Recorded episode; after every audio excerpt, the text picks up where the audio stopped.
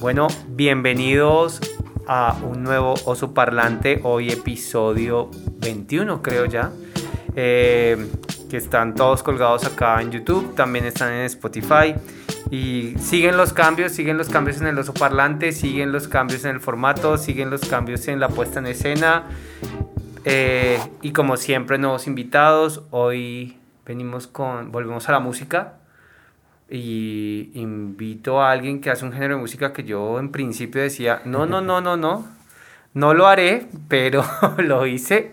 Eh, yo le voy a decir John o Johncito, tengo la libertad de hacerlo, eh, porque lo conozco hace 12, 13 años. John, bienvenido al Oso Parlante.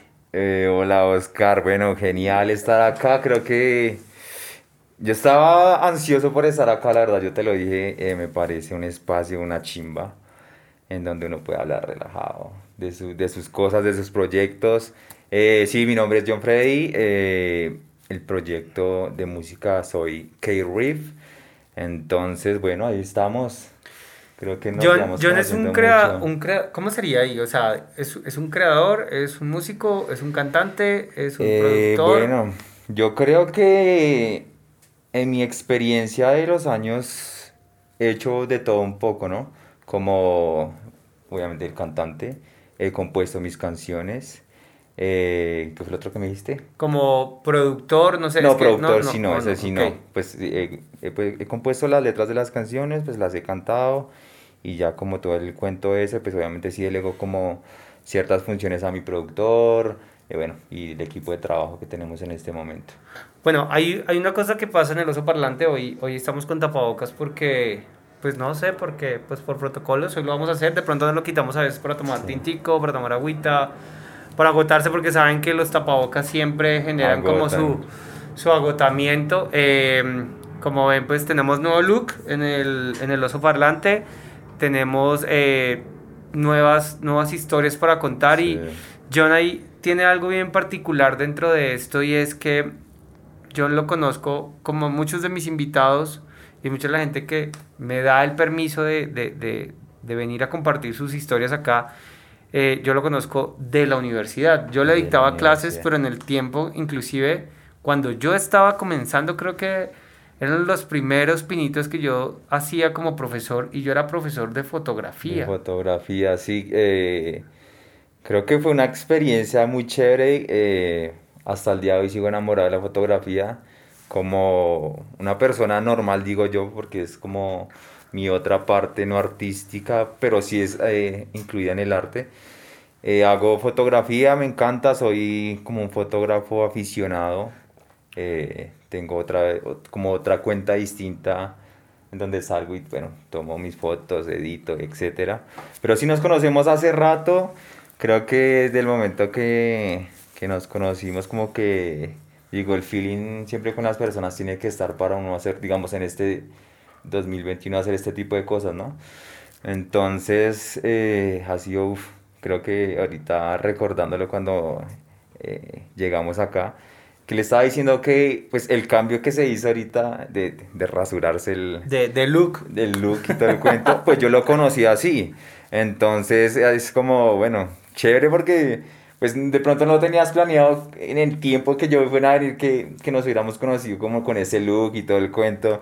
Entonces, pues es, es mm, chistoso a la vez como esa experiencia. Los, que llegan, los que llegan al oso parlante, eso es una anécdota personal que de pronto no va a cambiar el mundo. Eso es, como dice el chombo, un dato que no le importa a nadie. Y es que en los últimos 20 episodios, 21, 21 episodios, eh, pues siempre había tenido el cabello y pues nada, ahorita me rapé y, y pues es como un look que había tenido yo hace muchos años, como volviendo a, a historias y digamos a, a, a momentos anteriores y, y pues bueno, entre menos necesitemos, pues creo que uno está como más cómodo para andar. Bueno, yo sí, la verdad, tengo bastante cabello, a veces me estresa, o sea, sí, literal, que me uy, tengo mucho cabello. para peinarse uno, no, e, es, a veces es torturante esa parte, por eso te digo que, pues si te lo quitaste, chévere, porque yo pensaba en quitármelo. Pero digo, uy, no, no sé. Porque yo en la universidad, no sé si te acuerdes, yo me lo quité. Eh, bueno, por ahí tengo hasta fotos pues en ese tiempo no se había los degradados ni nada de ese cuento. Entonces solamente como que se pasaba uno y ya. Y Una máquina y sale. Entonces parecía un, un micrófono en ese tiempo.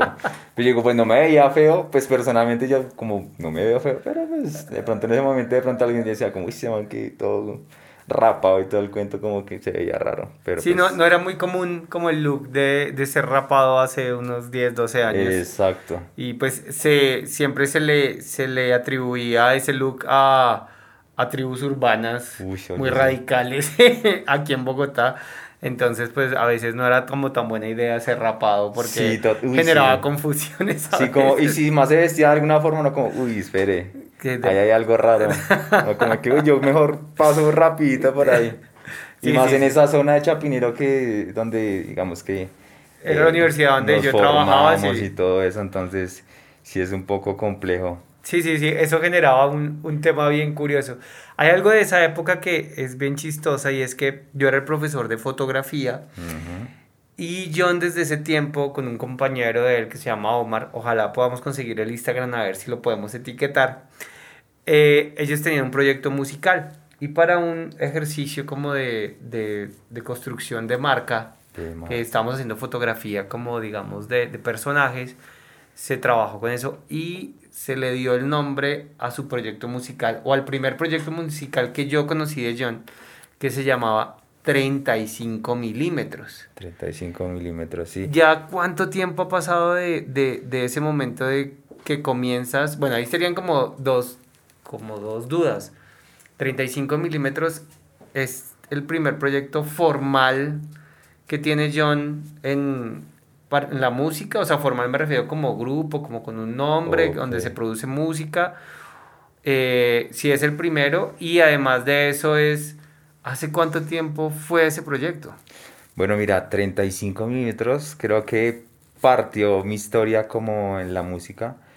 Eh, nació en la universidad, eh, como dices, Oscar, eh, un ejercicio de clase en donde pues conocí a- al parcero y dijimos como, bueno, yo hago esto, vengo haciendo esto y él también venía como, no lo hacía tan seguido como yo lo hacía, pero dijimos, bueno, me gusta cómo canta porque le hacía la parte melódica y uy, eso me gusta, siempre me ha gustado la parte del R&B, el soul, el jazz, como todas esas armonías.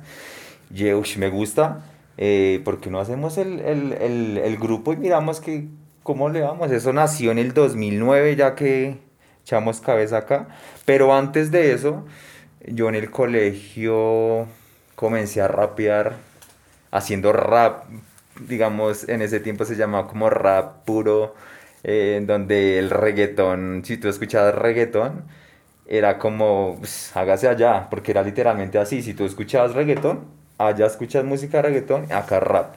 Sí, en ese tiempo yo era súper rap.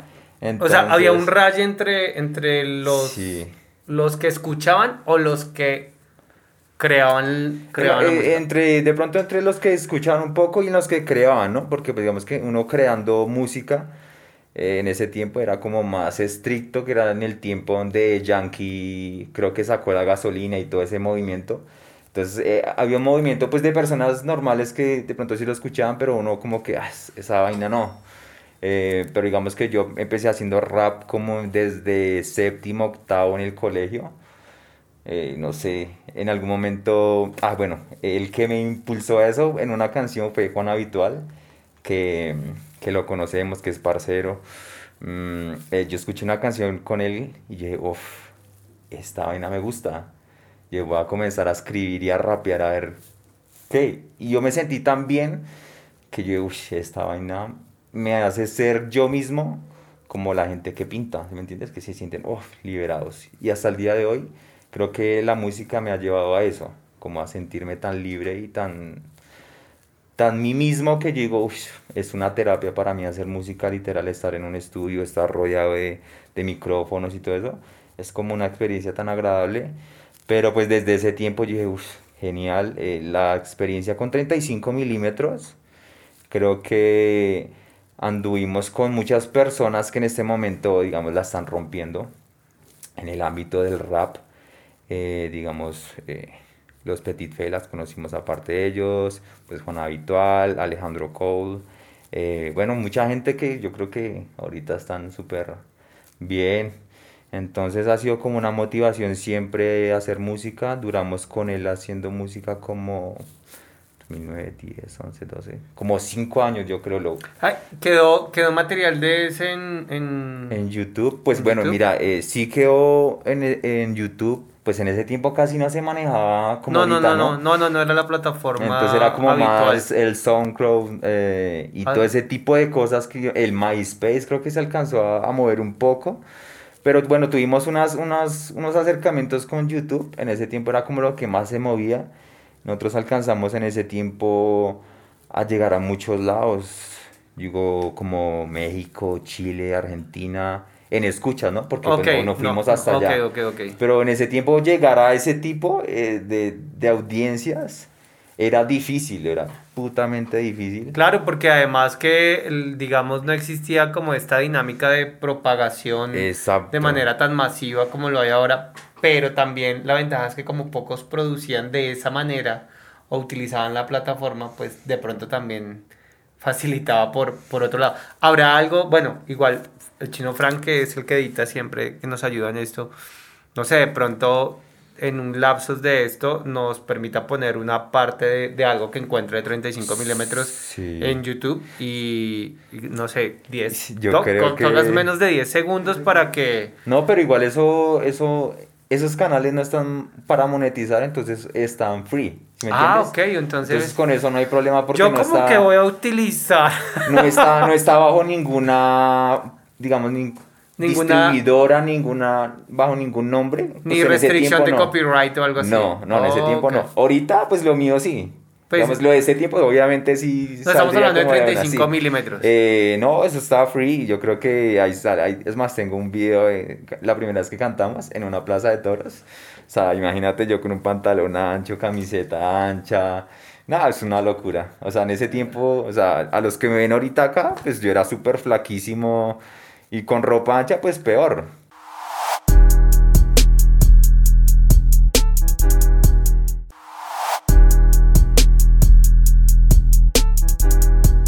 Eso uno se veía como muy chistoso y tenía pues el cabello más abundante y todo el cuento más desordenado. Entonces eh, ha sido una experiencia muy chévere. Hay algo que yo recuerdo de John siempre dentro de su ejercicio como, como estudiante y era, bueno, era un, un man muy aplicado, la verdad. O sea, juicioso, tocaba hacer Pero tarea. Pero, pero su merced no le decía, tocaba hacer esto y el man cumplía y punto. o sea, hacía bien su trabajo, me refiero, no era de los que Pero decía, venga, como un amigo mío que lo dijimos acá, que si no han visto el, el, el episodio de, Ma, de Mactivo, Mactivo no era tan juicioso. Oiga, sí. Eh, Ellos, tú y Mactivo, son Sí, de la misma de la- época, ¿no es de cierto? la o sea, misma o sea, del mismo curso, de la misma cohorte, se diría, digamos, en la universidad, ¿no es cierto? Sí, eh, bueno, pasé tiempo, yo creo que nos conocieron también muchos en, el, en la universidad, porque también éramos muy jodones, ¿sí? Yo andaba con Mac y con, con Andrés, eh, entonces pues Mac obviamente era el chico que era sociable y Andrés también, yo no tanto, y pues lo sigo siendo, no soy tan sociable. Entonces ya no como los chicos plays y todo el cuento, entonces eh, por ellos hablábamos con más gente y todo el cuento, pero siempre éramos jodones, yo creo que eh, por eso nos conocían también porque jodíamos y jodíamos y salíamos allá a la esquinita y bueno. eh, Hay, una cosa que me causa curiosidad. Mac está en el área de la ilustración. Eh, Frank, que también estudió conmigo, está en el área de la fotografía. Tú estás en el área de la música. de la ¿Qué es lo que pasa con la publicidad que fue en la carrera que nos conocimos para que terminen en otras áreas diferentes a ejercer como publicistas al 100%? Porque inevitablemente hacen un trabajo de publicidad con sus proyectos, Sí. ¿no? ¿Qué Bueno. crees que pasa ahí? O sea, la publicidad es como La un escam- publicidad. La publicidad como carrera es que como, como una plataforma, como una base, un escampadero, algo bueno, algo malo, que lo deja uno ahí como, como, como en stand-by, como... Eh, que, ¿Qué pasa ahí? Porque a mí sí me causa curiosidad, porque digamos de muchos de los que han venido, Carolina Betancourt, que es publicista y ejerce como publicista, David Guerrero, que es publicista y ejerce como publicista, eh, no sé, Esteban, que es eh, caballero ilustre, que ejerces como ilustrador, ni siquiera es publicista, o sea, tampoco ejerce en el área y así, y ahora por ejemplo tú eres músico también o generas contenido musical o creas contenido musical, entonces, ¿qué pasa? ¿La publicidad pasa eh, o sirve como un catalizador para algo? Y esa pregunta siempre me la hacen. Bueno, es, es, chévere. Bueno, un saludo primero para mi parcero Mactivo, que sabe que lo quiero mucho. Eh, bueno, la publicidad para mí, desde el principio, bueno, yo salí del colegio y en el colegio vi diseño gráfico y dije, no, esta vaina yo ya la vi, ya no quiero ver lo mismo. Y dije, pues, vi un, un penson y yo, diseño gráfico o publicidad. Publicidad. Por descarte, o sea, yo puedo decir que fue por descarte, pero cuando yo entré dije, no, esta vaina es lo mío. Porque pues es arte, que dibujar, que bueno, que poner a cranear la mente. Y uy, lo mío. Me sentí bien, creo que para mí fue la mejor carrera que pude haber escogido porque pues vemos fotografía, eh, bueno, producción visual, eh, cosas de textos, bueno, una infinidad de cosas que tú tienes tantas herramientas que hasta el sol de hoy me siguen sirviendo, ¿ves?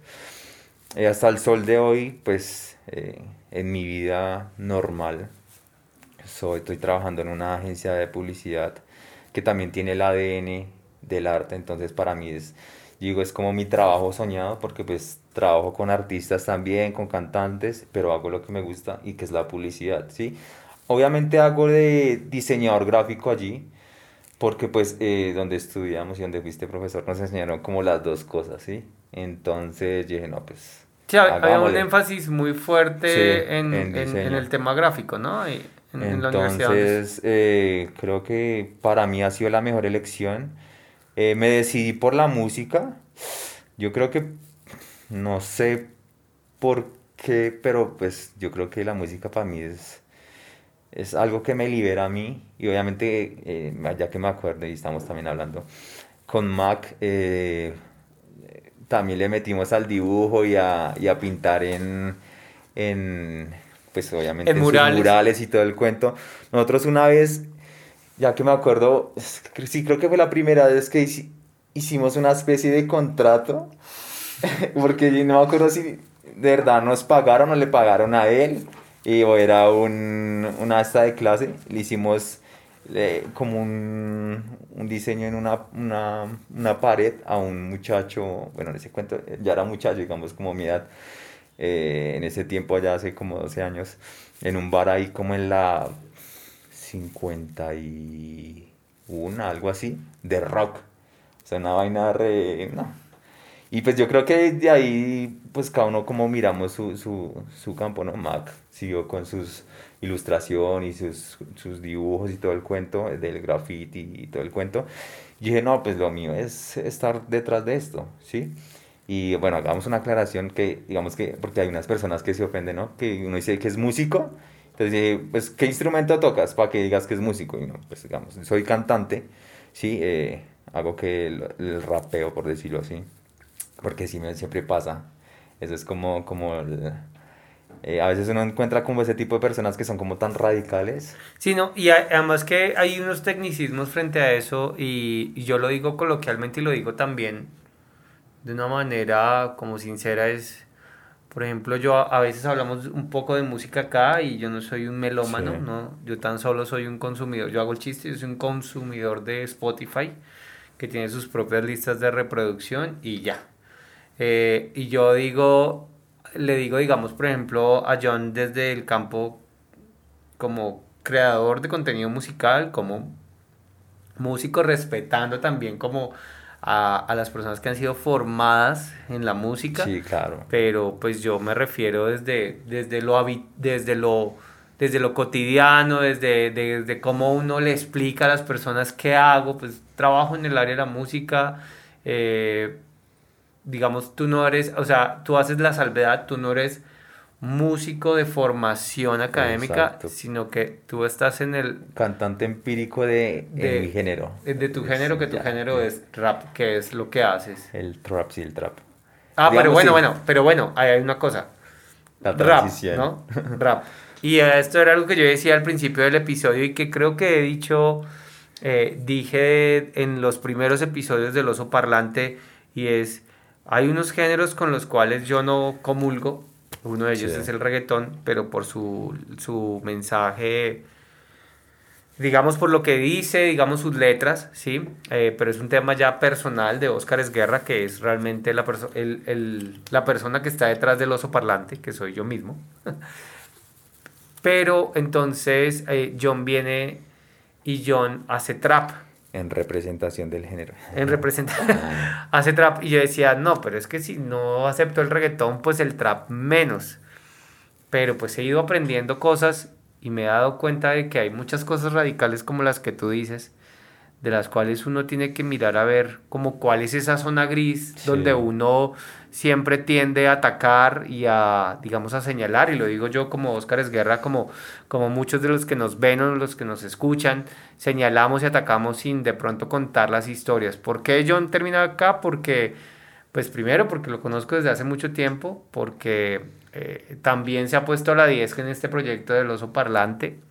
Eh, Que me el- gusta mucho. el también. filtro de el filtro de, de- el filtro del oso parlante de Instagram lo hizo John John lo Ah, yo- sí, el John lo hizo gracias John sí Del, del, del- del sticker Del- acá. del sí. sticker lo hizo John mm, me lo obsequió literalmente me lo obsequió me dijo profe que estoy haciendo esto que es un filtro tan Y ahí está. eh, claro. y ahora está acá y entonces ahí la pregunta es con todo esto es desde tu conocimiento como en eso el trap es la letra o el trap es la base musical me refiero como al beat o algo así o la forma como está construida o son las dos cosas unidas. Bueno, mira, eh, para empezar, antes de decir, bueno, porque este man hace trap, yo creo que la influencia a mí en la música, antes de este tipo de género tan urbano, sí. fue el vallenato, la ranchera. Yo alcancé a escuchar rock, que este género lo es un género muy áspero. Creo que los que hacen rock, mis respetos, creo que es uf, brutalmente. Los admiro mucho porque son súper completos. Eh, pero de ahí fui como evolucionando, ya después dije, el rap escuché y uf, me gusta eso, cómo se puede rapear, la letra y todo el cuento. Em, para llegar hasta acá, digamos que el trap y todo el cuento es el ritmo, es un ritmo muy distinto. Eh, para mí, en mi proyecto, eh, estoy basado en lo que es eh, lo que sucede en New York, en Estados Unidos. ¿sí? Eh, no, no, pues obviamente me gusta el trap puertorriqueño, pero no es mi, no es mi base porque no me siento haciendo una canción como al estilo de ellos, ¿sí?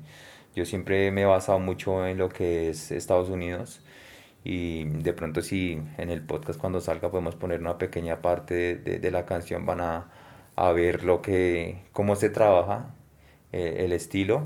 Pero si el trap es, hace mucho es el, la, la- el beat y en cómo, cómo te montes en la canción, los fraseos, lo que digas, eh, algo que se le llama como los, los punchline. Entonces es como la forma de rimar en ese aspecto. Eh, eso lo hace muy rico el trap. Eh, lo, lo aparta mucho del hip hop porque también son, el trap es muy explícito. Y bueno, a mí me gusta el- lo explícito, pero no soy partidario de yo hacerlo. ¿Por qué? Porque pues detrás mío vienen generaciones, ¿sí? Y no me siento como tan cómodo cantando cosas muy explícitas, eh, porque pues digamos mi música la escucha mi sobrina, y mi sobrina tiene como 10, 11 años. Entonces también tengo una responsabilidad. O sea, hay mensajes, hay mensajes de pronto, cuando hablas de ser explícito, es como decir hacer una, una, Hacer, describir como una escena sexual en, en una rima, sí, Eso ya hace parte de ser explícito. Obviamente ahorita el explícito en tu canción, si dices una grosería, por muy mínima, ya es explícita. O eso sí ya uno tiene Ya. que darlo especificado en, eh, para antes de distribuirlo a, A las plataformas, sí. sí. Entonces, eh, pero sí, hay unos que sí ya se pasan, obviamente, sí. Igual que el reggaetón, ¿no? Porque pues tú pones un... Sí, no, no, igual hay, hay un proyecto que, que queremos sacar más adelante con, con César Niño, que fue otro invitado, eh, y es comenzar a hablar de que no es un tema específicamente del reggaetón y del trap, ¿no? La salsa lo tuvo en algún momento, el merengue también, eh, ahí los spoilé un poco, por ejemplo, em, la canción de 13 años de Wilfrido Vargas, no, es una canción muy, muy, muy tranquila, la verdad, realmente lo que habla es de un tema de prostitución de menores. No, y hay canciones eh, y, hay, y hay un poco de cosas. Sí, y además que realmente no es un tema necesariamente del reggaetón, necesariamente del trap, sino que es un tema cultural donde inevitablemente va, se va a terminar hablando y cantando sobre unos, o digamos, hablando sobre unos temas que posiblemente a unos les gusta y a otros no les gusta. Entonces es, es inevitable. Pero digamos, tú sí, el trap lo entiendes, según lo que entendí, es como a través de la rima, a través del line punch. punch? punchline. Ok, lo dije mal. Ah, punchline. Eh, perdón, los... Es como una... O sea, para mí, digamos que eh, también esos, esos, tecnicismos en la música para mí es rimar o rapear, ¿sí? Digamos, ahorita hay unas palabras que ponen como vamos a chantear, que es lo mismo de rimar, pero pues viene de la jerga también puertorriqueña. Sí, o sea, como que se ha, se ha venido metiendo muchas palabras, pero para mí siempre va a ser, voy a montar a rapear en una canción. Por rapear porque vengo del rap y para mí es como llevar esa esencia dentro de mi música. Ellos obviamente le, les pondrán otros nombres, pero para mí es rapear dentro de una pista, ya sea de reggaetón o de trap. Sí, eso siempre lo voy a llevar en mi sangre.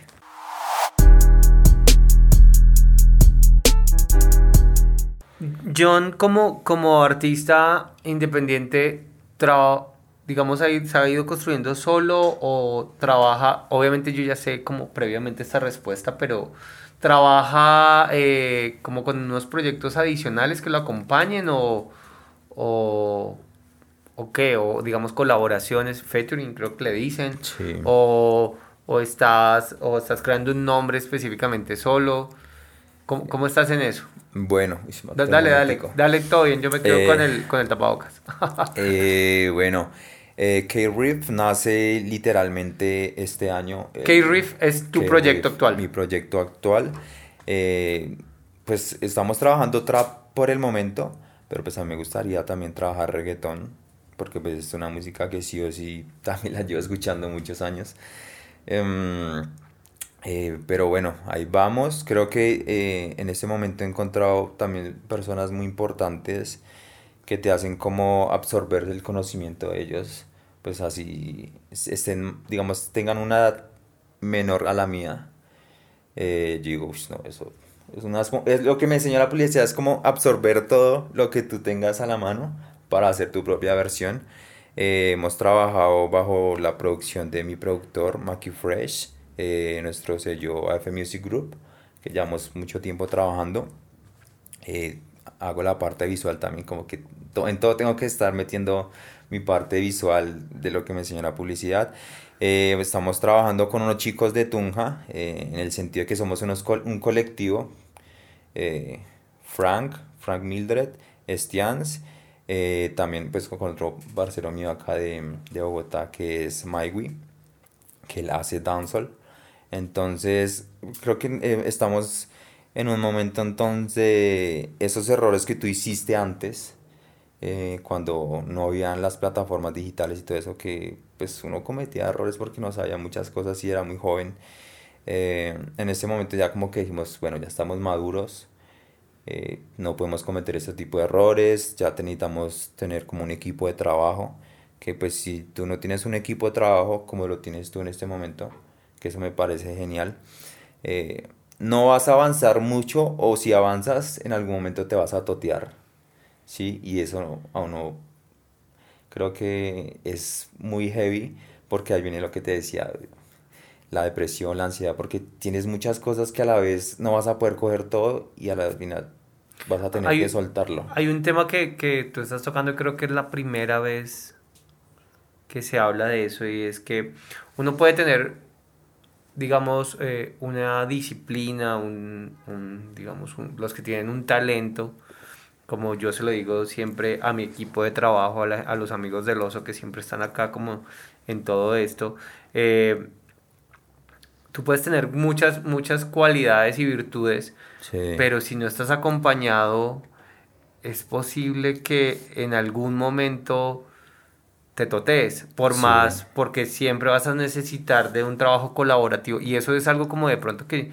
nunca habíamos hablado acá y es que siempre se habla, no, usted puede, usted solo, hágale, que es que le falta, usted puede, usted puede, pero realmente los proyectos sí se construyen con la ayuda de una o dos personas más, se ayudan a construir. Entonces el trabajo colaborativo, los equipos de trabajo sí son importantes para realizar cualquier proyecto, ¿no? No, ahorita, digamos, yo me di cuenta por eso, porque vi a mis demás colegas, ah, ahorita me acordé de otro parcero, Junder, eh, yo lo vi, bueno, se fueron a grabar un video me dijeron, no, man, viene equipo de trabajo a tantos y yo, uff, qué chévere. A mí me alegra eso de que mis amigos, mis colegas estén haciendo algo mejor que yo. Eso no me importa. Yo digo, qué chimba, güey.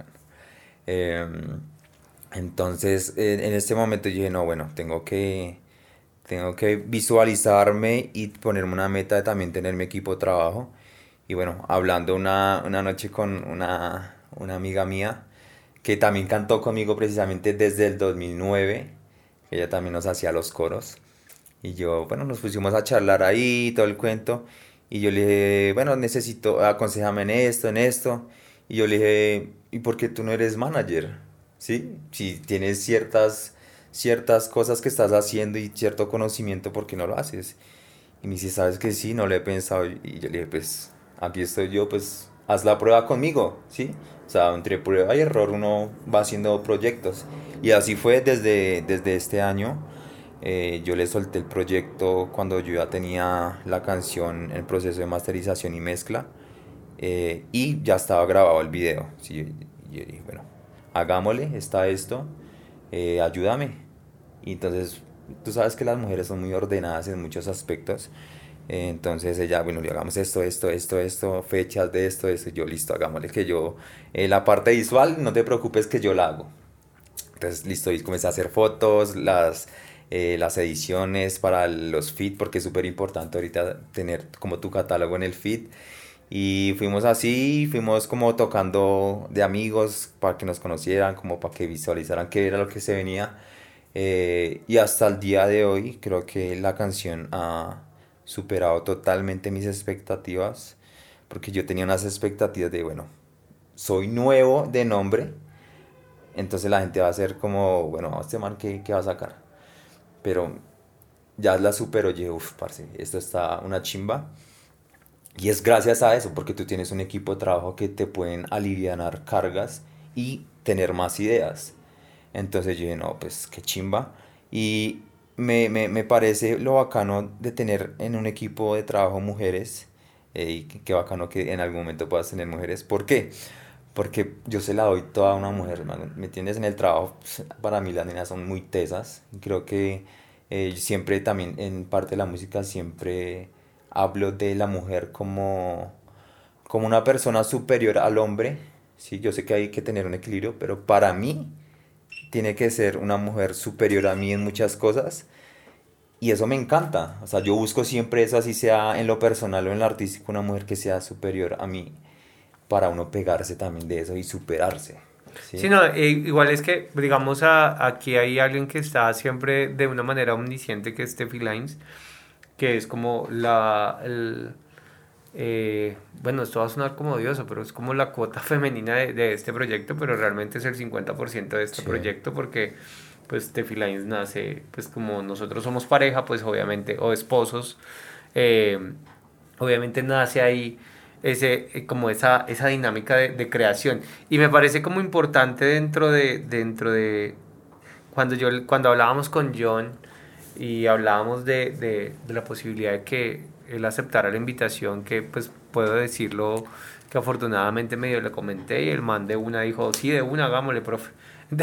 Sí, no. Eh, y estaba previo como a todo esto que, que del lanzamiento de su trabajo y ah, dijimos, y dijimos hagámoslo después de, inclusive tú me enviaste en su momento el... ¿Cómo se de llama? la canción El- ¿Cómo se llama eso? El, no, pero antes de que lo masterizaran. Un preview. un preview Un de la canción, yo la escuché y entonces yo le dije, bueno, ¿y cómo es la vaina? ¿Y cómo es el tema del trato con la mujer? Porque yo tengo Sí. ahí como mis rayes con eso y digo, entonces John muy inteligentemente me dijo, no, pues eh, sí hay un mensaje, sí hay un mensaje, digamos, que tiene que ver con, con un tema con la mujer, pero no es un tema fuerte, es un tema que, que digamos, está, digamos, dentro de los estándares Sí, sí, no, normales. igual, eh, igual aquí, ¿cómo es que se llama la canción? Fuck girl. O Ok. sea, el nombre, bueno, es que tú sabes que en publicidad uno conoce tantas vainas dentro de la carrera que uno dice, eh, bueno, hay, hay que meterle algo de, de picante a la vuelta, algo como controversial. Y yo dije, fuck girl, pues la gente le este man, que como que, bueno,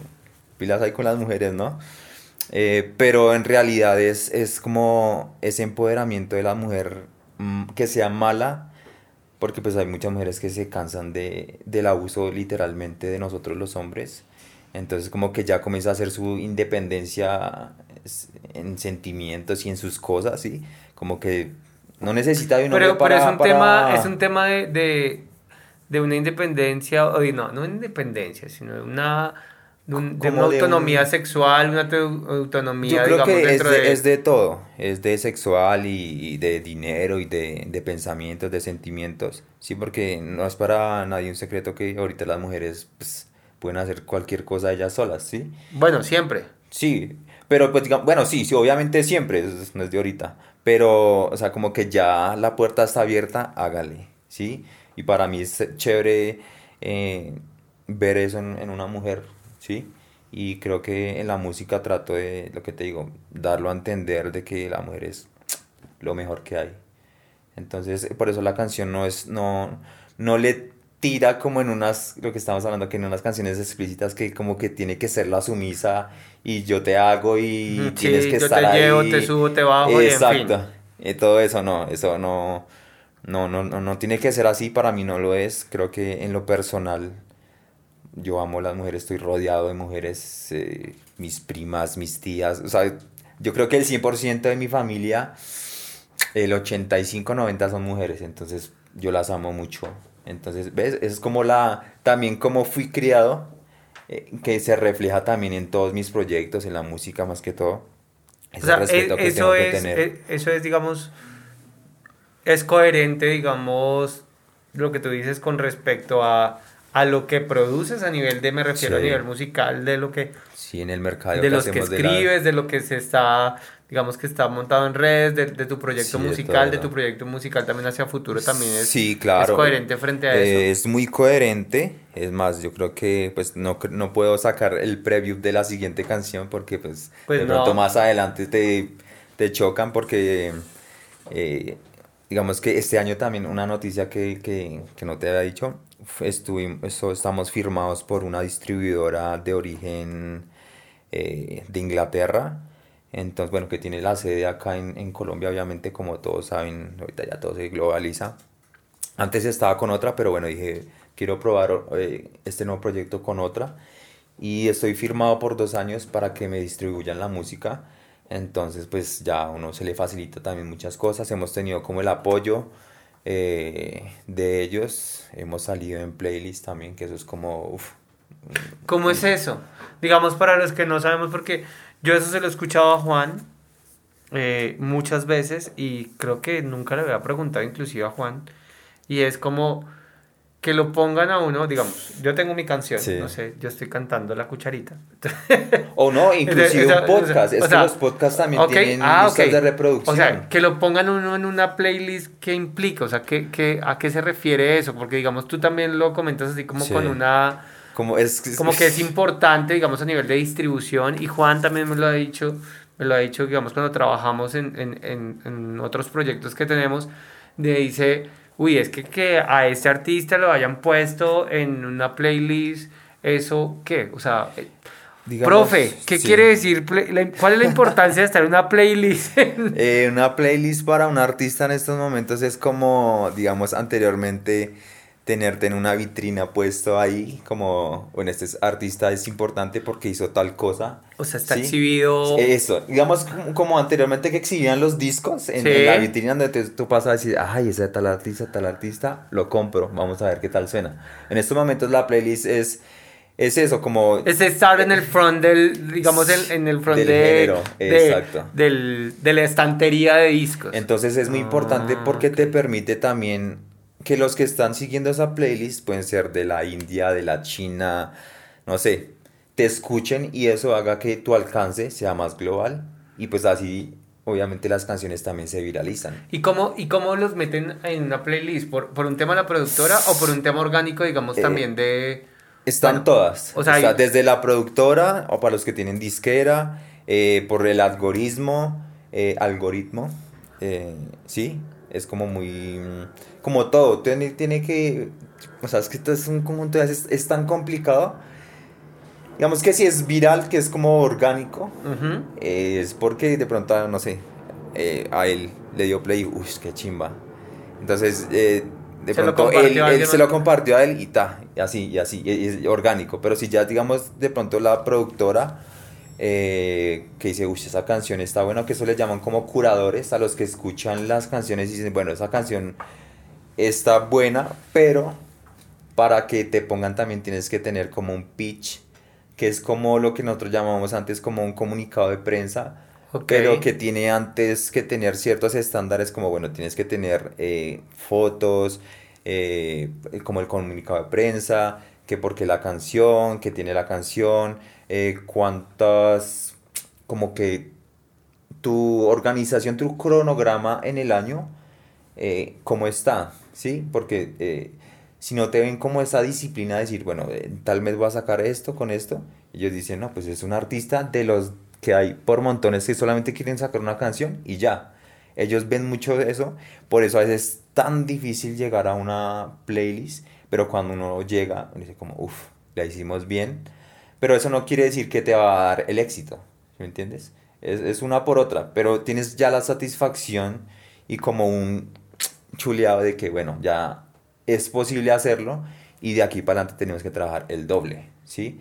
también digamos que... Mm, hay, hay una frase, ahí, perdón, hay una frase ahí que me acuerdo de Ali, que esperemos que el chino Frank lo ponga acá, hay una frase y que dice específicamente como que, bueno, ahí va a aparecer exactamente y es como si trabajábamos duro antes de, de lograrlo, ahora que lo logramos, pues aún tenemos que trabajar muchísimo más duro.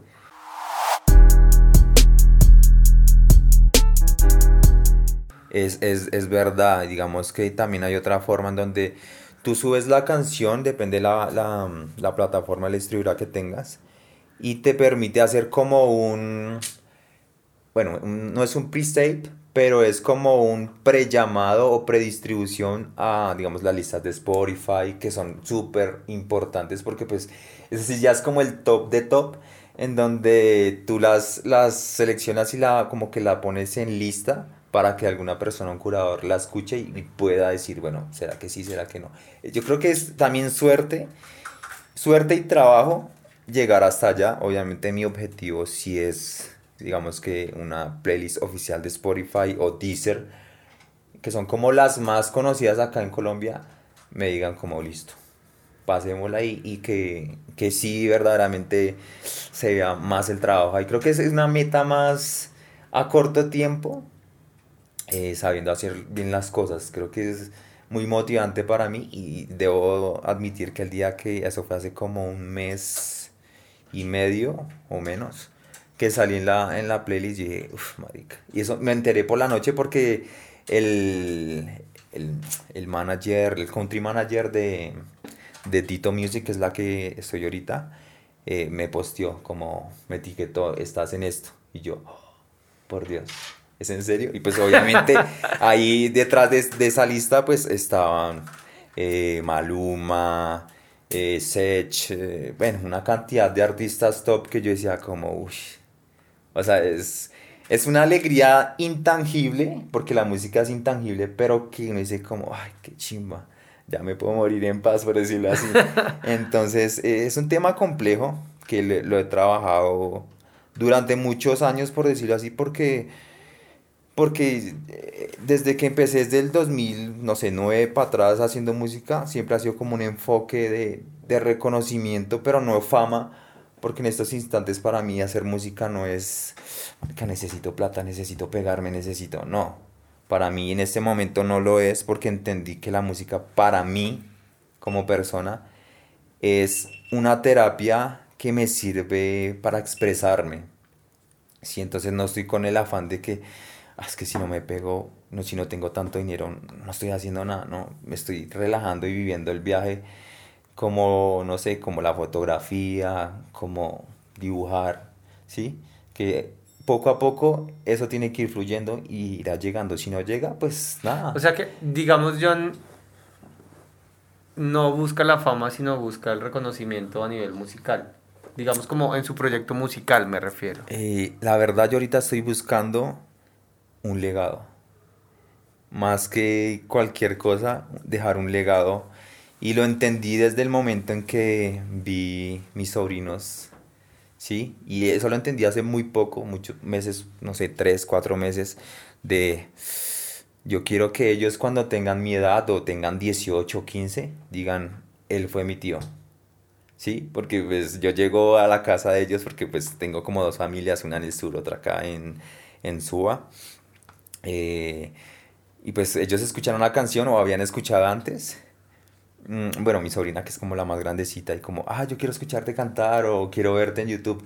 Y hace poco me pasó que, que yo dije, bueno, va a sacar un video, pues ese sí lo puedes ver porque pues es súper tranqui, entonces ahí vas a ver tu tío cantar en, digamos, en televisión, porque pues ellos ven en YouTube en es televisión. Entonces dije, bueno, ese es mi, mi, mi enfoque, dejarle un legado a ellos que digan como, mi tío hizo tal cosa. Es como, no sé, decirte eh, a ti, bueno, no sé, que tú digas, no, es que yo tuve un tío en tal época que hizo fotografía o que tatuó. ¿sí ¿Me entiendes? Él ya te dejó un legado, como una referencia. Nuestras referencias visuales en, en publicidad es como eso, si me entiendes, que te tengan como, como de referencia y en algún momento, así no seas famoso, vas a ser alguien importante para alguien que, digamos, para mí son mis sobrinos. O sea, tengo en ese momento, tengo tres, que es, eh, bueno, mi sobrina mayorcita, eh, otro chiqui que tiene como un año y otra de un año, y, eh, un año, un mes y medio. Entonces, eso para mí es el motor. Sí, o sea, no tengo hijos en este momento, pero para mí ese es el motor. Es, eso es muy lindo porque creo que con Fauno lo hablábamos y era la importancia de, de como de, de ser papás porque Fauno, Fauno que es otro, otro rapero sería, como hace dancehall, sí, y, y hace rap también, canta. También de una manera no académica, sino digamos exploratoria, empírica, sería como lo adecuado y porque le gusta, punto. O sea, le gusta. Sí. le gusta y se la soya y es un mood y le parece Claro. chévere y es, y es que uno tiene una responsabilidad eh, de generar una, de un legado, algo que contar, algo que lo pueda remitir a uno, algo que le permita, digamos, como a los que vienen detrás de uno a nivel de generaciones o el día de que uno ya no esté, puedan tener un referente y puedan decir, esa persona era esto o hablaba más o menos de esto. Si la gente pensara en los legados en que va a contar una historia a futuro, de pronto no la cagaría tanto, ¿no? Sí, no, yo creo que eh, es que es cuando ya tú entiendes muchas cosas y te has tropezado con tantas, porque, o sea, en realidad, bueno, creo que esto nunca lo he dicho al aire, he conocido el infierno y ahorita me siento en el cielo. Y ese- esa palabra infierno en el mundo de la música urbana, bueno, digamos que sí, urbana, eh, creo que te imaginarás qué tantas cosas son las que tuviste que pasar para, para poder decir eso. Eh, por eso te decía, eh, en esto se vive con depresión, ansiedad. No es, no es para mm, un secreto que sí la he sufrido y es algo que no es tan fácil como la gente dice. "Ah", uno dice, no, es que tengo depresión, ah, bueno, se le pasará. No, no, No, no, no, y eso es un tema bastante serio, ¿no? Sí, no, y, y es, y es por eso que a veces uno en el tema de la música tiene que saberla llevar, porque eh, pasa igual que la fama, si tú no estás con los pies en la tierra cuando te llegue la fama, Te vuelve nada. es, es, no, ese es un tema tan complejo que creo que, que no sé, yo he visto, a, por ejemplo, a Mac, yo lo he visto, yo, uff, parece que chimba, porque me ha mostrado la disciplina que, que me ha faltado, ¿sí? Y... Tú hablabas al principio de eso, por ejemplo, eh, hablabas de los felas, me refiero a, bueno, que al, grupo de los petit felas. Eh, nombraste de pronto a Nampa, también eh, fuera de cámaras hablábamos. Son proyectos que llevan, digamos, más o menos un tiempo como cuando tú estabas en 35 milímetros. 35 milímetros, sí. Eh, ¿Qué, ¿qué pasa con ellos? Y bueno, voy a, voy a traer como la conversación que tuvimos afuera de cámaras y era una gran diferencia y es que hubo un gran trabajo de disciplina eh, de parte de ellos en ese momento en particular que lo llevó. Los proyectos no se construyen de un día para otro. Digamos tú que ya has hecho y que has visto gente que ha comenzado y que unos van más adelante, otros van más atrás, desde lo comercial, desde la maduración de sus proyectos. Eh, esto lleva tiempo, ¿no? Esto no es de pegarle un día y ya te levantaste, decidiste algo, hiciste algo y ya generó resultado. No, es así. Digamos que, bueno, si le estamos hablando otras bambalinas de, de que como que nací, crecí en la vieja escuela de, nos la pasamos, era en Chapinero, en donde pues conocí a, a Nicolás de la agrupación de los Petit Felas. Eh, bueno, a Nampa lo, lo, conozco porque pues mi productor es amigo de él y bueno, también un recorrido ahí súper grande y otras personas en el medio de, digamos que el rap como tal, eh, me han demostrado como que la disciplina y, el saber llevar las cosas sí dan buenos resultados y también un, un ejemplo muy cercano que otra vez vuelvo al tema y es mi parcero activo que él me dijo como, parce, hágale a la música que, que usted tiene con qué. Y yo dije, eso fue el año pasado lo que te dije. Y me las creí en el sentido de que sí puedo, porque pues todos podemos hacer lo que nos guste. Y yo dije, no, vamos a hacerle, voy a, a cranear mis cosas, como a ponerle orden. Primero a sacar mi nombre, que duré como tres meses tratando de sacar mi nombre, porque pues ahorita para sacar tu nombre artístico eh, tienes que mirar como en Spotify si nadie lo tiene y ya unas opciones ya las tenían y yo, ay, mierda. yo, pero ¿cómo? Digamos, bueno, una, una algo chiquitico ahí. Eh, la palabra Key es un caballero de la mesa redonda, que soy fanático de, de la era medieval. O sea, yo creo que tengo, no sé, nací también allá o encarné en este tiempo, no sé. Pero para mí es es, eso, en todo lo que yo hago, siempre tiene que ver algo medieval. ¿sí? Entonces, K viene de ahí, eh, la palabra riff, bueno, creo que esa es una, una nota musical, creo que es del soul o del jazz, si no me equivoco. Entonces, no, o sea, como que eh, encajé todo y dije, bueno, ahí quedó. Y si eso es un, complicado ahorita hacer que poner tu nombre ahorita, es complicado.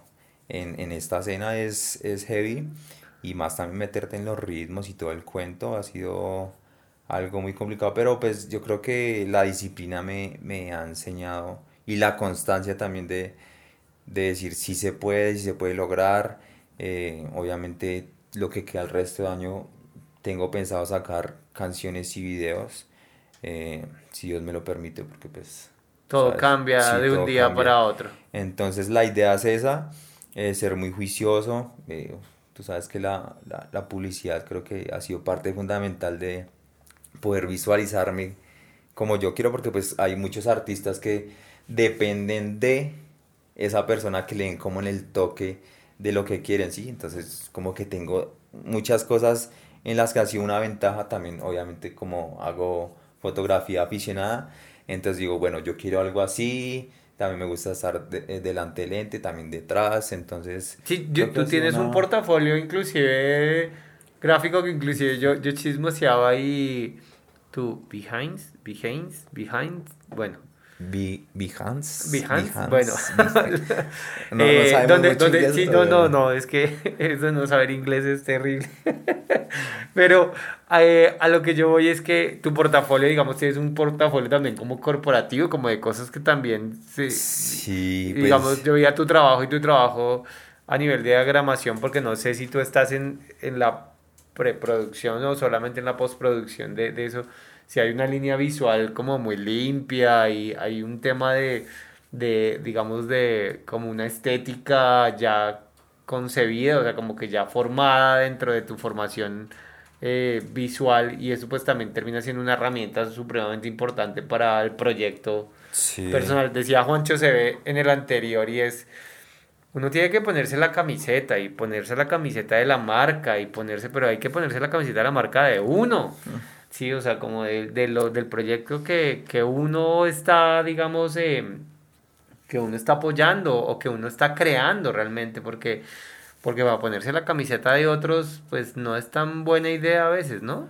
Sí, a veces eh, trabajarle para otros, bueno, así te paguen o lo hagas por buena onda. Eh, sí, el, el portafolio eh, es muy chévere porque mi enfoque, yo creo que accidentalmente, porque después de que comencé mis primeros semestres de publicidad, comencé a trabajar con mi productor ya haciéndole como todo lo que necesitaba visualmente y pues para en ese tiempo se necesitaban como cosas de YouTube, eh, carátulas pero físicas, eh, de pronto stickers, ¿sí? Entonces comencé a trabajarle todo eso, haciéndolas de diseñador, porque pues yo soy publicista. Eh, entonces comencé desde ahí y dije, hasta el sol de hoy, pues digamos que no soy experto, pero sí me la doy yo mismo en, en, en que... Digamos, no, tienes, no necesariamente tienes que contratar a un profesional en esa área porque tú puedes dar... Sí, como digamos, mi, unos, unos mi opción, mis, mis opiniones. y, y, también le hago las carátulas eh, digitales a, a, a, varios artistas. Entonces, creo que ha sido como ese camino que no quise, pero me gustó llegar allá. Como hacerle todas las carátulas digitales y todo lo que necesiten de eh, en stories, bueno, en todo eso.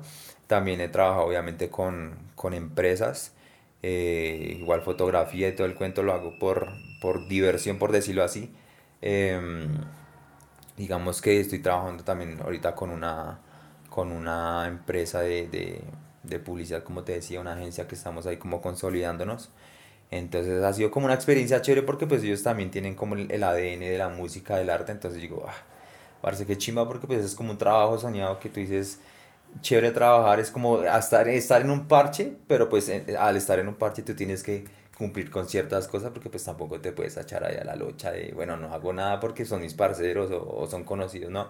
Siempre ha sido como una responsabilidad desde siempre y, y un, una disciplina en ese sentido de tengo que responder y, y eso me ha llevado como a que me conozcan también otras personas por mi parte de publicidad y después por ese mismo lado mi parte musical. Entonces como que todo ahí enlazado. Entonces ha sido chévere.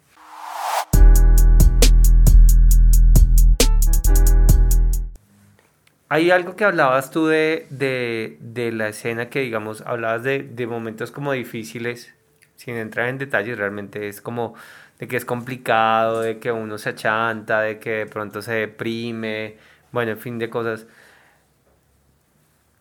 Toda la escena en Bogotá de para el rap, para el trap, para el género que tú estás o la forma como tú estás trabajando, si está, eh, digamos, como está dispuesta a recibir nuevos artistas y nuevos proyectos o está muy, muy complicado. Y pues esta pregunta obviamente me, nos va a llevar a, a donde también tú estás encontrando un nuevo espacio geográfico también donde seguramente mucha, mucha gente nos va a ver o nos va a escuchar en este podcast.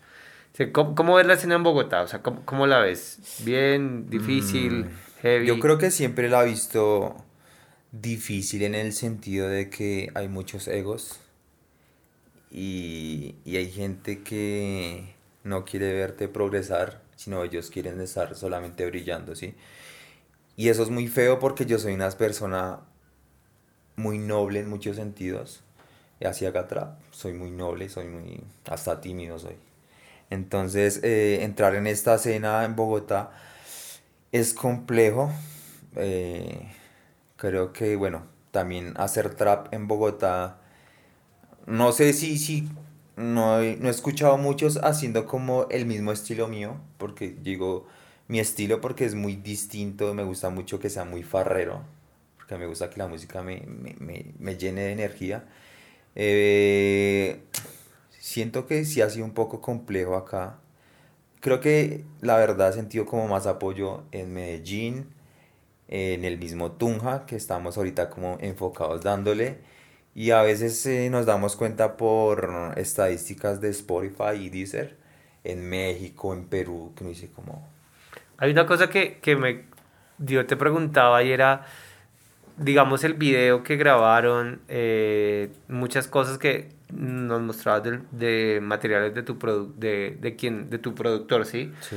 Y habían unos, pues unas tomas súper lindas y era Tunja y es que Tunja es un gran es, es una plaza bien interesante digamos en, en, el sentido de que los escuchan los ven es una plaza más pequeña es, es posiblemente más abierta. No es la primera persona que me habla específicamente de Tunja de que pasa algo particular en este escenario a nivel artístico y sobre todo que hay una aceptación a, a cierto tipo de músicos como diferente es como menos bueno, hostil. No, no sé, es que es como encontrarte con, no sé, como cuando tú, no sé, digamos, hace algo soñado, como cuando entras a un paraíso en donde no está contaminado de tantas cosas y tantos egos, en donde todavía la esencia de la persona se mira mucho.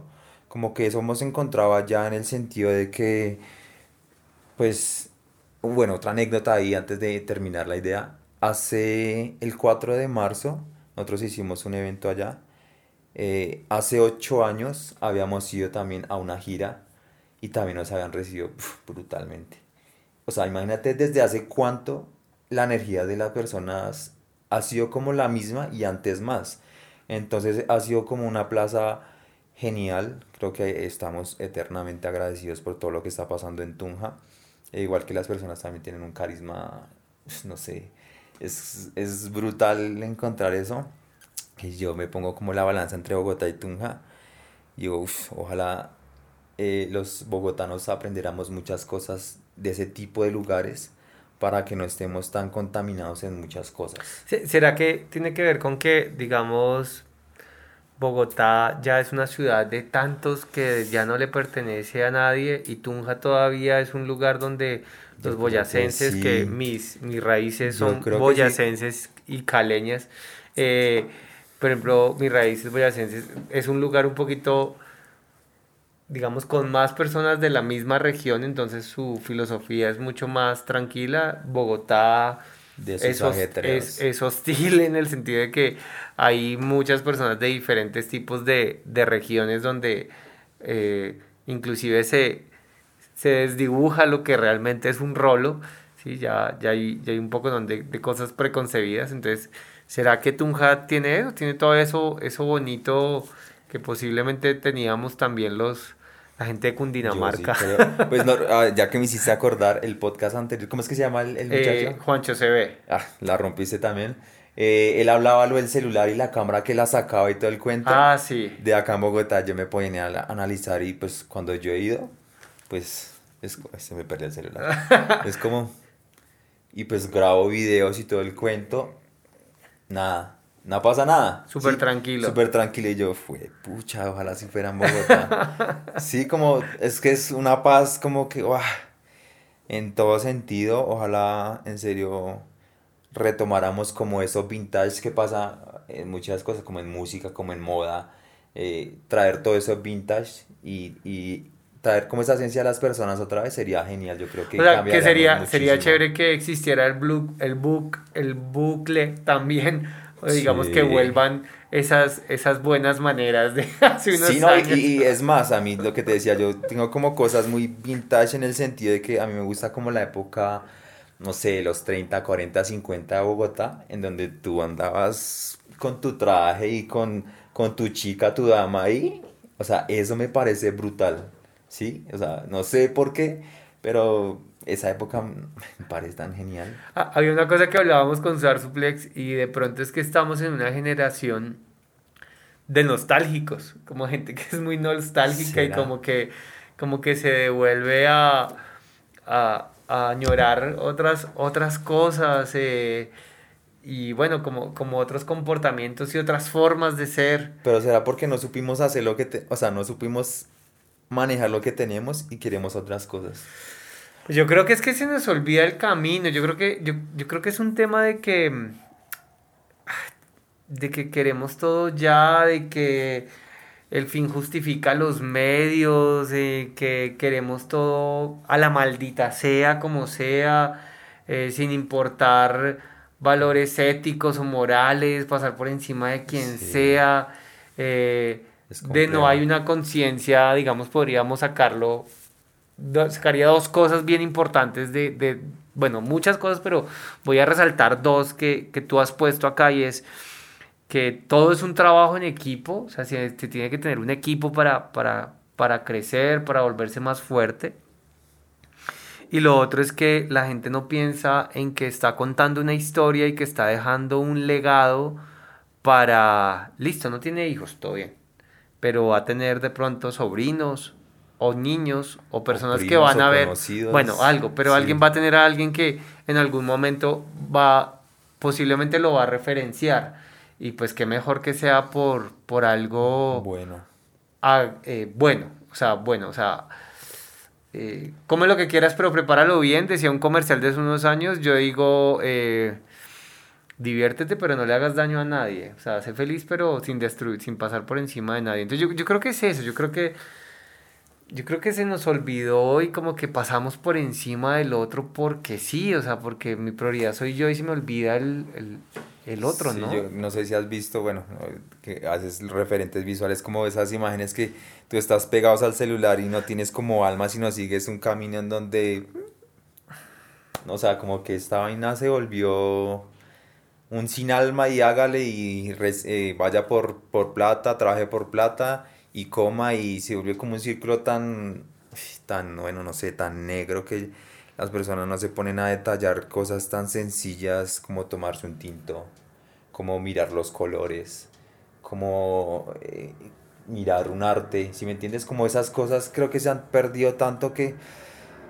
no sé, o sea, así como tú dices, nos volvemos nostálgicos, nostálgicos y queremos como que vuelva eso y, y volver a darle fuerza, yo creo que me podría considerar una de las personas que quiere eso, porque pues vienen más generaciones que si no, no controlamos eso se van a volver más huecas en el sentido de que pues son como muchas cosas plásticas y no van a, a tener ese, ese, ese, eso bonito de la esencia de una persona, sino, ah, bueno, es, es complicado, es complicado y creo que, no sé, ahí es un tema muy social, muy, muy, muy heavy, como se dice. Sí, yo, yo creo que es un tema creo que es un tema de que de pronto perdemos el norte de, de lo que queríamos o lo olvidamos o de pronto lo añoramos como te pasó a ti que vas a Tunja y sientes un, una experiencia totalmente diferente a pesar de que tenemos un clima similar, una, una digamos, una, un color de cielo muy similar, inclusive creo que es un poquito más frío, ¿no? Uy, sí, a veces. uno se pone saco pero por más que sea frío, la gente sigue siendo cálida. Eh, igual, yo soy Rolo 100% de papás Rolos y también. Eh, y pues no soy el más eh, currambero en el buen sentido. No sé si el término sea currambero, digamos como fiestero. No, no, no, es, guapachoso. guapachoso. pero pues procuro ser muy respetuoso y muy amable como con todas las personas que, que están cerca. Yo creo que yo creo que se nos olvidó que había otra forma, que, que, hay otras formas de vivir, ¿no? Que hay otras formas de hacer las cosas bien. Así como tú, como tú en, en, en la construcción de tu música, en el trap, donde ahí se utiliza una herramienta musical, pero inevitablemente se es consciente de lo que se está diciendo, o, o pues también te pones limitantes, ¿no? Dices, hasta acá puedo llegar. Sí, no, igual también, digamos que en la parte musical, eh, otro dato curioso, nosotros empezamos a hacer trap literalmente antes de que se pegara el trap. O sea, como ponle tú seis meses antes, yo comencé a hacer trap con mi productor. Bueno, también eh, detrás también habían otros eh, colegas haciendo de mi colectivo. Que cuando salió el trap, dijimos como, si esta vaina se va a pegar. Y fijo, se pegó. o sea, sí, yo como, ah, jue madre. Porque a veces cuando tú no le metes como la ficha a algo que que no sabes que de pronto si sí o si no, tú a veces como que dudas. bueno, eso pasa, tú sabes que en la publicidad también pasa. No hiciste una idea, la cogió otra, ah, no, venga, yo sí la hago y la pongo esa caminar. Y eso pasa. Sí, hay una cosa que se llama como son arquetipos inconscientes colectivos o digamos pensamientos colectivos que están ahí latentes y que inevitablemente se tienen que materializar sí o sí.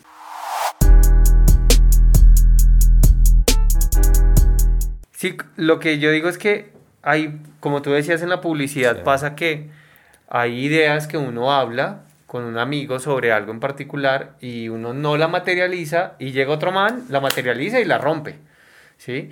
Y es como unos yo le digo como unos inconscientes, no, como unos, no inconscientes colectivos, sino como digamos unos, unas ideas colectivas que están ahí, digamos, en el aire y que inevitablemente las tendencias nos están llevando a eso, todo lo que nos está llegando, pues comienza a pasar eso. Y si uno no lo materializa, ¡pum! Llega otro más grande que lo hace más visible y por eso, digamos, la rompe. Entonces, si hay que hacerle caso a esas, a esas intuiciones Sí, porque ya que me hiciste acordar, eh, cuando estudiábamos, eh, pues tú sabes que nos tocaba mirar marcas, ideas, que los insights, que no sé qué, eh, y habían cosas que uno pensaba y los iba a buscar, ay, ya están. O antes uno pensaba una cosa y a la otra semana ya los veía publicados, no, oh, por Dios. Sí, eso pasa. Y lo que tú dices, eso, no, eso, es, eso hay que coger una idea y bueno, moldeémosla y hagámosle porque si no, otro viene, otros cinco atrás vienen pensando la misma idea y, si yo me duermo, la rompen. Y eso pasa. en la, eso es en la música, digamos, eh, creo que acá sí se la doy al, al género del reggaetón y el trap, que han hecho cosas que los demás géneros no han hecho. Y las personas dirán como, ¿qué será? ¿Qué será? Sí, digamos Por favor, comenten. Eh, a los que vean el podcast, yo respeto mucho el rock, el pop y la demás música, pero se durmieron. Se durmieron en el sentido de que, de que obviamente hubieron unas estrellas, que bueno, no sé nombres mucho, pero pues como te digo, lo respeto mucho, pero quedaron ahí. ¿Y qué pasó con la demás generación? No tuvieron ese, como esas personas decir, te doy mi semillita, dale, saca a relucir lo que yo te puedo aportar para que seas la próxima estrella. Sí, eso pasó con esos géneros. Por eso ahorita el trap y el reggaetón están súper pegados. Porque, siempre, siempre hay alguien que entrega como una batuta, digamos como, como un testigo, como en las carreras. Y usted sigue. Y Listo, yo ya voy bajando, yo ya me estoy cansando, o yo ya paso mi momento, ya ahora sigue. Por eso pasa que, digamos, muchos de los, de los que están en esta área terminan siendo productores o, digamos, Es más como un negocio. Es, digamos que lo que tú dices de pasar la batuta es como. Esa, bueno, sí, es, es pasar como tu legado, lo que volvemos a decir. Pero es como decir, te paso la batuta, ¿por qué? Porque necesito que crezcamos este género. Y eso es lo que le ha pasado a los demás géneros, ¿me entiendes? Ah. Por eso es que cada, no sé, cada tres años, que lo que, como la cifra que sacan, sale una nueva estrella super top de, de cada género de reggaetón o de trap. Y yo digo, en eso la han roto mucho porque es muy áspero el hecho de que vemos como la publicidad juega también en, eso. Y se la doy todo a este género, a los dos, o sea, al, reggaetón y al trap, y también digamos que el dancehall es otro que también va ahí. Siempre ha estado como eh, en el top, pero pues digamos que eh, los dos que han sacado la cara es el reggaetón y el trap. Y no, pues la han sacado de... porque han tenido esa estrategia, ¿me entiendes? Y qué severo sería escuchar una banda de rock que no haga covers, sacando sus propias canciones y sean unas estrellas. Eso como, ¿me entiendes? Es que a veces las personas comienzan a decir, no, es que el reggaeton y el trap no lo tienen, mejor dicho, metido hasta, hasta todo. ¿Pero por qué? Porque la supieron hacer y supieron vender la idea, ¿me entiendes? Y, creo que a mí sí me gustaría escuchar... Eh, bandas de rock, de pop otra vez en su auge, porque yo también crecí con eso. Sí, además que hay una cosa que, bueno, bueno, yo soy consumidor de rock harto, pero me haces pensar en algo en particular y es que yo escucho siempre las mismas bandas y a la gente que yo conozco dentro de, de, que son muy buenos músicos, están siempre tocando la música de otros y en este género en particular, yo no lo había pensado, en estos dos géneros en particular, ellos no, tú no ves a a un Maluma cantando una canción de Daddy Yankee, como haciendo un cover. Pero si ves muchos grupos de músicos haciendo covers de otras bandas. No sé, es... Es, es que es feo y es bueno. Sí, es bueno porque tú te das a conocer y te pagan. En, en, hablemoslo en bandas, ¿no? Pero personalmente, digamos, alguna vez me dijeron, ¿por qué no haces covers? Y yo, no quiero ser artista de covers. ¿Sí? Yo quiero hacer mi propia música y que me pegue por mi propia música.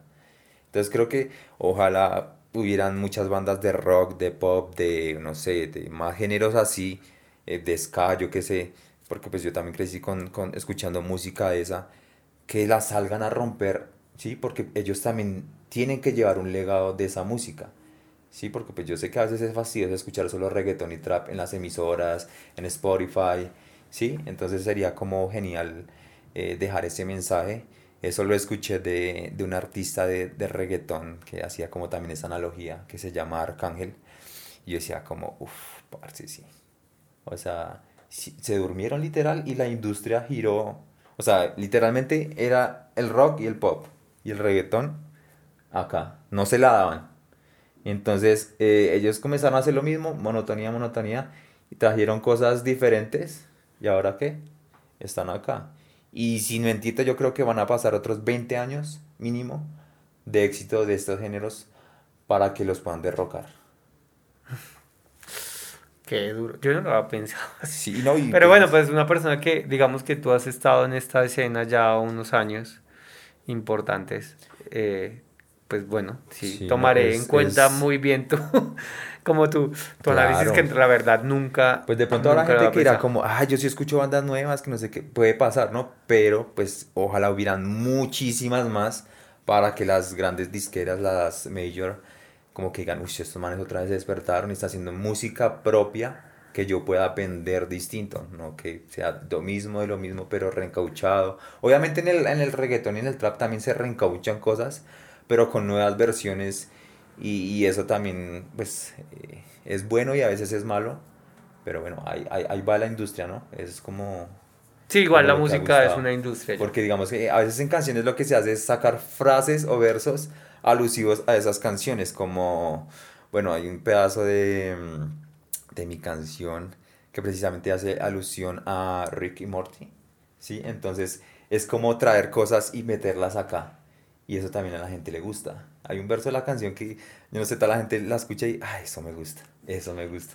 Entonces e- es, es como un mensaje también a la gente que ojalá las bandas se pusieran de verdad la camiseta de sacar su propia música y echaran para adelante. Porque eso es lo que necesitamos, no, no, no soy de las artistas que digo, ay, no es que solo reggaetón y trap tienen que vivir, no, necesitamos mucha diversidad, hasta la carranga, vallenato, todo eso tiene que volver a resurgir para que tengamos más diversidad de cosas, es como la comida, es, es de ahí, Sí.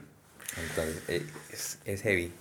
No, eso, hay- yo creo que hay tema, hay- habría tema para rato porque pues eh, uno ve unas cosas que uno dice, uff, es, es, es heavy, pero digamos que yo como persona y como artista soy enamorado de, del género que hago, de los artistas también que están delante de, de la batuta. Mi artista preferido en reggaeton siempre ha sido Don Omar, porque es un artista muy versátil y también ha tenido muchas muchas letras distintas, ¿sí? Un reggaetón a veces muy romántico. Yo soy muy romántico, así no parezca, pero yo soy súper romántico. Y eso me, me, me gusta, me, me llena. Obviamente las otras para farrear y todo eso, pues, uf, brutal. Pero creo que, no sé, toda esa esencia es lo que también me lleva a ser eh, lo que soy ahora, como el artista que quiero, quiero venderle, aportarle a la demás gente que nos escucha. Johncillo, pues creo que, bueno, como siempre, eh, por respeto a, no por respeto no, sino por, por, digamos, por un tiempo mientras cada vez nos escuchan más personas y nos ven más personas, eh, pues vamos a ir cerrando. Siempre Hoy- que escucho eso que dices hoy- en los podcasts, vamos a ir cerrando. Yo, bueno, vamos a ver cuánto duras para cerrar. vamos a ir cerrando, yo dije Porque cerramos. Siempre, o sea, yo, eh, bueno, el otro chico que estuvo antes mío, que siempre se me olvida, pero para los nombres soy re malo. Juancho decía que también él veía los podcasts, como todos, yo también soy, eh, digamos que adicto a los podcasts después de la pandemia. Bueno, estamos en la pandemia, pero todo el cuento del COVID. Eh, me gusta mucho. Y yo una vez te pasé un, un- un artista, eh, se llama Molusco TV. Es pues puertorriqueño, pero uf, me gusta. Yo creo que duró una hora y media, a veces duran casi dos horas hablando. Y yo estoy pegado ahí como, como un zombie porque me gusta, porque yo soy muy visual. Eso me lo trajo la publicidad, me lo dejó ya en mi ADN, como que aprendo muy visual. No soy tampoco de leer. Entonces me gustan mucho las películas, los podcasts, cosas así. Soy, no sé, soy demasiado visual. Yo- ahora intentando de cerrar. Bueno, sí, vamos, a cerrar. Vamos a ver cuánto duramos cerrando este podcast. Porque el que mucho se despide, pocas ganas tiene de irse, va a pedirle un favor a, a los que nos escuchan en Spotify y, y, eh, los que estamos en el video podcast en, en YouTube. Entonces, Frank, si me ayudas un poquito con una toma un poquito más cerrada hacia, hacia John, sí. Eh, es, hoy han sido grandes reflexiones, John, o sea, hay un poco de cosas que yo me encontré en esta charla, que en este oso parlante que no me imaginaba que me iba a encontrar, eh, eh, que pues que cada una, cada persona ojalá se tome el tiempo de verdad, Sí. de verdad, de escuchar. eh, todos, todos, todos los podcasts tienen cosas para contar, todos los osos parlantes tienen cosas para contar. Este también tiene unos, unos, unas cosas nuevas que, que aparecieron. Eh, No, y pues te agradezco como, como esa tranquilidad, como, como ese, eso no sé si la palabra adecuada sea sosiego, donde, donde no sé, creo que, que vamos un buen tiempo ya hablando. Y es que, pues gracias por, por abrirme la puerta también como al tema del trap, como para yo también matar tantos demonios que tengo frente a eso. Y lo otro es ya, ahora sí, para cerrar, porque el que mucho se despide, pocas ganas tiene de irse, igual ahorita nosotros seguiremos hablando, eh, es, ¿qué tienes para decirle a la gente? que o sea, ¿qué quieres? Cierra el oso parlante. ¿qué, qué quieres decirles? ¿Qué quieres contarles? ¿Qué... Bueno, eh, yo soy una persona que agradezco mucho, se la doy a la que tengo que dársela en cuanto al agradecimiento. Creo que a todos los que eh, están escuchando el podcast, a los que siguen mi carrera, a los que han llegado, a los que me han aportado también, como a ti, en, pues, hace 12 años, 10 años de que me aportaste mucho en, en mi carrera como persona también, que es lo que soy ahorita y por eso estamos acá en este podcast. Eh, también, también te había escrito en, en YouTube que a, tus hermanas eh, les debo mucho. Eh, ¿Me recuerdas el Dianita, que fue la que vino Sí. la, ya cerrando la segunda Ella- eh, uf, temporada, creo que- que, que bus, te ayudó reguero en la, en la bueno, Sí, te ayudó no. no, sino ah, te ayudó mucho en el proceso, digamos, de, Sí, de- no, de- yo de creo que graduarte. Me ayudó a graduarme de ese tecnólogo de publicidad eh, brutalmente porque sí, ella recuerda, yo decía como no, no puedo, esa vaina no es para mí, las tesis y todo el cuento. Y, Y- ella me ayudó mucho eh, en ese sentido y pues una calidad de persona súper genial, creo que vale oro. También tu hermana Marcela. Marcela. Creo que si, si ve el podcast, eh, yo iba a tus eventos de donde pintabas y hacía todo tu, tu cuento y yo decía, como es que mujer tan bonita, estilo. Pues obviamente yo re mocoso, o sea, 18 años, 19, y pues imagínate con esos dreadlocks. Eh, yo la veía yo, bueno, brutal. Eh, y bueno, tú también me has aportado demasiado el amor por la fotografía, eh, mirar el mundo desde otras perspectivas, que creo que eso sí es la cámara, te muestra eso y hasta el sol de hoy llegué acá al, al, al- set, al spot y estaba tomando fotos como que, bueno, eso ya me queda ahí en todo lado, soy como esa persona, eh, pero muchas gracias a los que, a los que verdad, verdaderamente se toman el, el tiempo de, de escuchar estos podcasts, porque es un trabajo que eh, así a veces no sean económicos, pero es de esfuerzos, de motivación, es de amor por, por el arte, porque esto también es arte. Y nada, o sea, hay que seguir compartiendo, comentando. eh, creo que Oscar no dice, pero suscríbanse ahí en la campanita de El Oso Parlante. También pues vamos a dejarles por ahí eh, las redes sociales mías para que estén pendientes, para que chismoseen, para que escuchen si les gusta, si no les gusta, para que confirmen eh, todo lo que hemos dicho, como el, el porqué de hacer este tipo de música. Eh, no, pues la idea es llegar a muchos lados y que, mejor dicho, te conviertas en uno de los mejores en hacer podcast en, en Bogotá, en Colombia, así como he visto a varios de otros países, creo que sí, sí se puede, todo se puede y vamos a hacerle. Eh, Johncillo, pues nada, pues muchas gracias. Bueno, me quitó el, el tapabocas para despedirme. Bueno, eh, muchas gracias a todos por haberse quedado hasta este momento en el oso parlante. Eh, y como dijo John, que yo no lo hago, debo hacerlo. Eh, ya saben, compartan este contenido, denle la oportunidad, denle mucho cariño. Hay un equipo muy hermoso detrás de todo esto, eh, de mucho cariño, de mucho trabajo. Y darle like, suscribirse, campanita, la, favor, la campanita, campanita. para, aunque los viernes nos vemos siempre a las 9 de la noche con un nuevo episodio del oso parlante. Nos merecemos un aplauso, nos lo hemos ganado. Nos vemos luego. Chao. Chao, chao, chao, chao. Chao.